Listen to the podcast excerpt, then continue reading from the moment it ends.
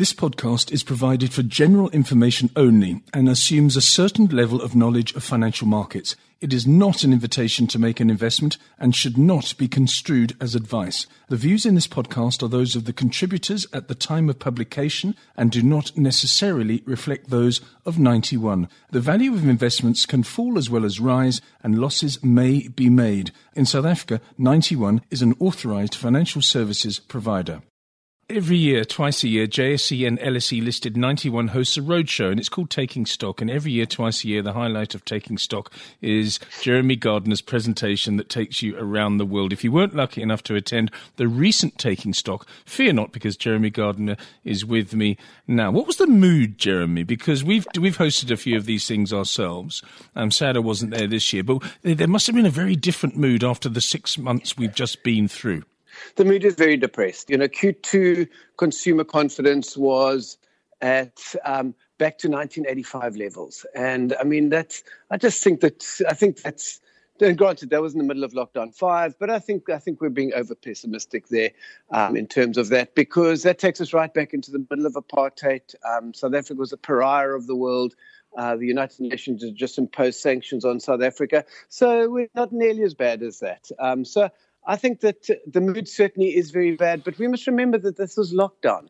Um, this is not the new normal, but people started to actually think that this is what their lives were going to be like. This was the peak, this was the storm. We're now through the storm, um, and things are going to start feeling a bit better towards the end of the year. Well, let's hope so. But of course, there is a small event that is going to affect everybody's life, whether you're a voter, whether you're an American, or whether you're someone in China or someone in South Africa. And that is the US presidential election, November 3rd. And I have to confess, I've become a little bit obsessed with it. Jeremy, I woke up at about half past three this morning and I watched the brilliant speech from President Barack Obama. And although I don't want to get political, I thought to myself, goodness me, this is what we used to have and we didn't really appreciate it. But the US elections are an incredibly important influence on the world's economies and markets, and in particular South Africa's, I would have thought. Huge. And you, as you say, the contrast between Obama and um, President Trump is just enormous. But the problem Trump faces in America, the incumbent president plus a strong economy equals re-election almost every time. Carter was the only exception. So all he had to do was have the economy strong, which he had at the beginning of the year. Then along in April came a virus and uh, well, March, and then April, 20 million people lost their jobs. And now he sits with a situation where unemployment is at 80 year highs and the, the economy's been hammered. So he's got a problem. Also, the other problem that he's got is that this time, he's not just going to be judging the economy, he's going to be judging the economy, protests, and corona, none of which he's covered himself in glory with. Also interesting is in the six previous elections that were preceded by a recession, five of them led to a government change. Um, so you can understand why he's nervous because it's going to be a lot tougher than it actually should have been for him.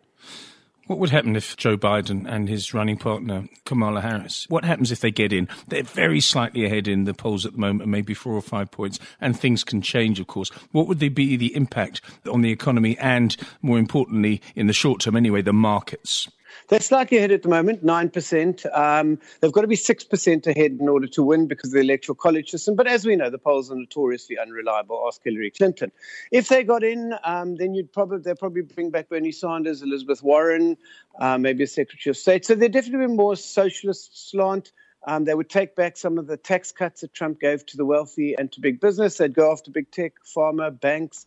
Um, so interesting. A Trump victory would probably be better for markets, mm. but I hmm. think a Biden victory probably better for the world. Yes, indeed. What about Corona? The Corona situation in the United States is appalling. I had to laugh when Mr. Trump said, uh, look at what's happened in New Zealand. There's been a big outbreak there. And in fact, I think it was nine people had contracted the virus, having had a 100 day zero infection rate. But the point is that 170,000 Americans have lost their lives because of it. And in Europe, it's flaring up again. What do you make of Corona at the moment and its effect?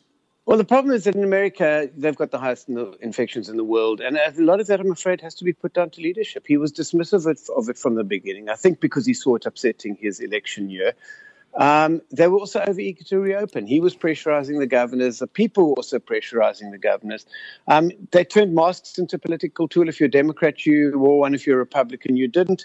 Lack of social distancing. We saw Memorial Day weekend, Fourth of July weekend, um, just no social distancing. But I think the most important thing is that not they just didn't follow science. Not only did they not follow science, but he actively contradicted his scientists and his medical advisors. And I'm afraid that's why they've wound up where they are. And he's probably going to be judged for it in elections because they're going into winter now. Yes. And that's a problem. You would think it would be good because the virus doesn't like cold climates, but when people when it's winter, people go inside, they close the windows, and the disease spreads. And as a CNN analyst said the other day, they need to get the infection rate down before then, because otherwise the deaths could become Dickensian in number.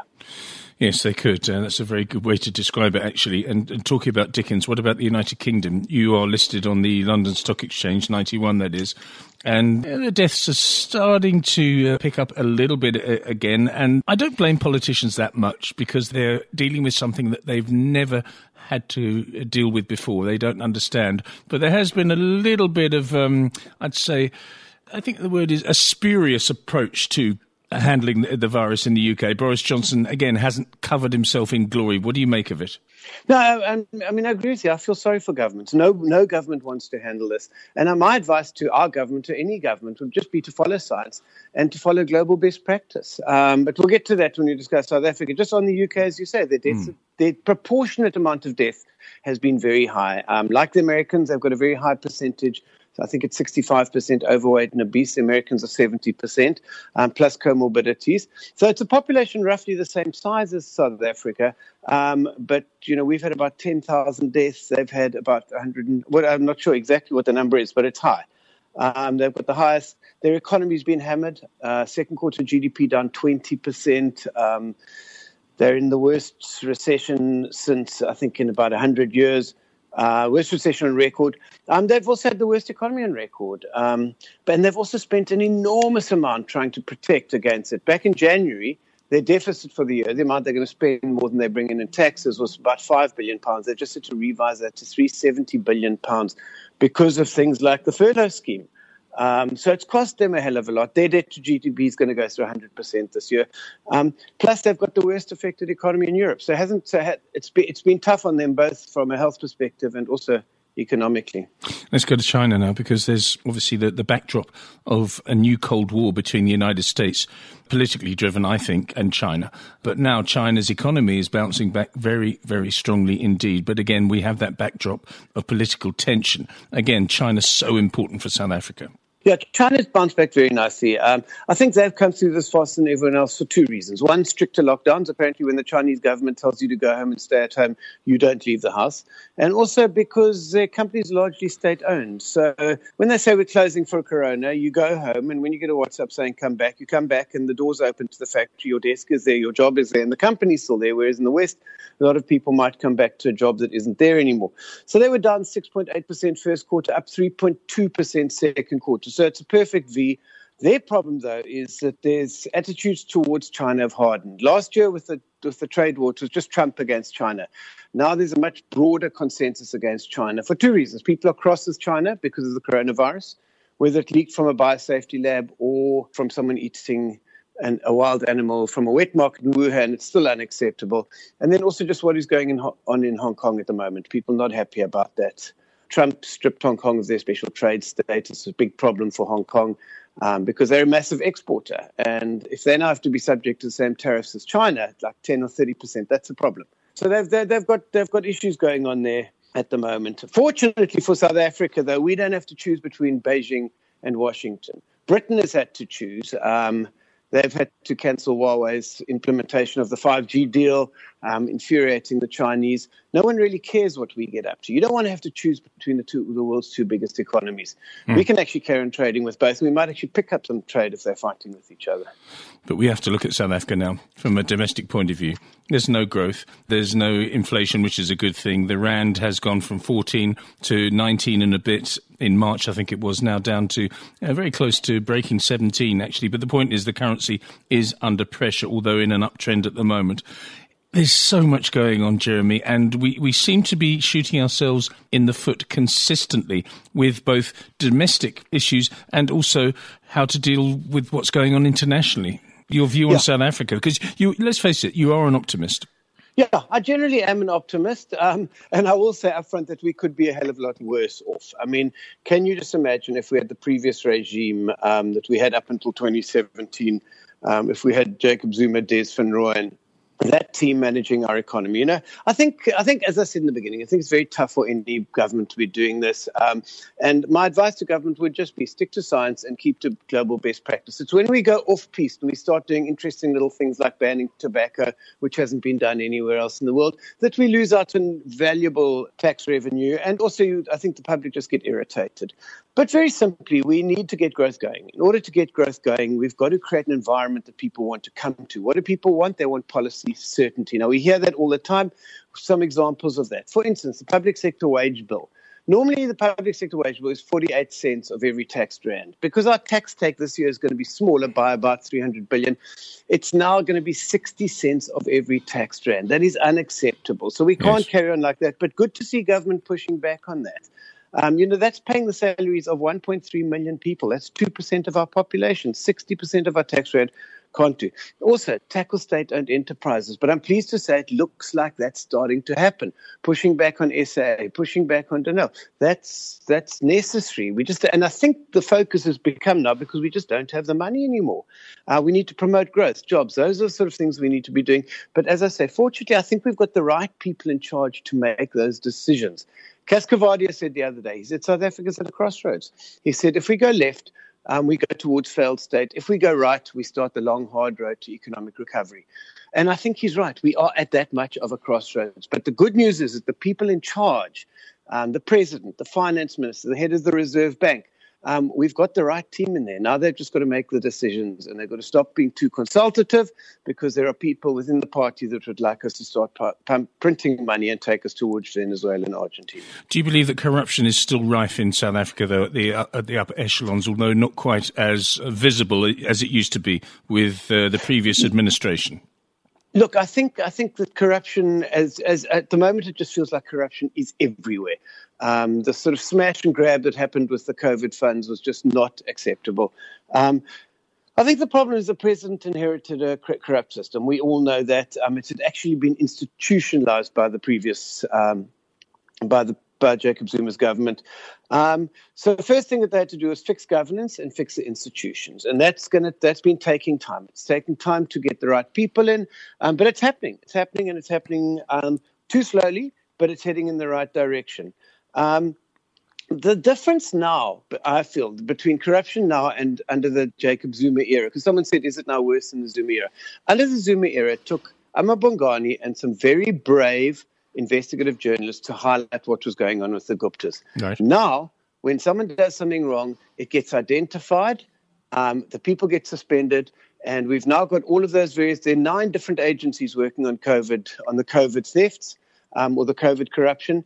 And I think we've just got to be patient. I think it's coming, but certainly now it's a lot more transparent, a lot more open, which is why you're hearing about it all the time. But now at least it's it's government that are actually pinpointing when these things are happening, um, along with the media, obviously. Once again, can I just say, the media is so important in this country, and it's great that the media can write whatever they want about senior political figures without fear of personal retribution, because that's what keeps the system clean, keeps the system clean. And we mustn't take press freedom for granted.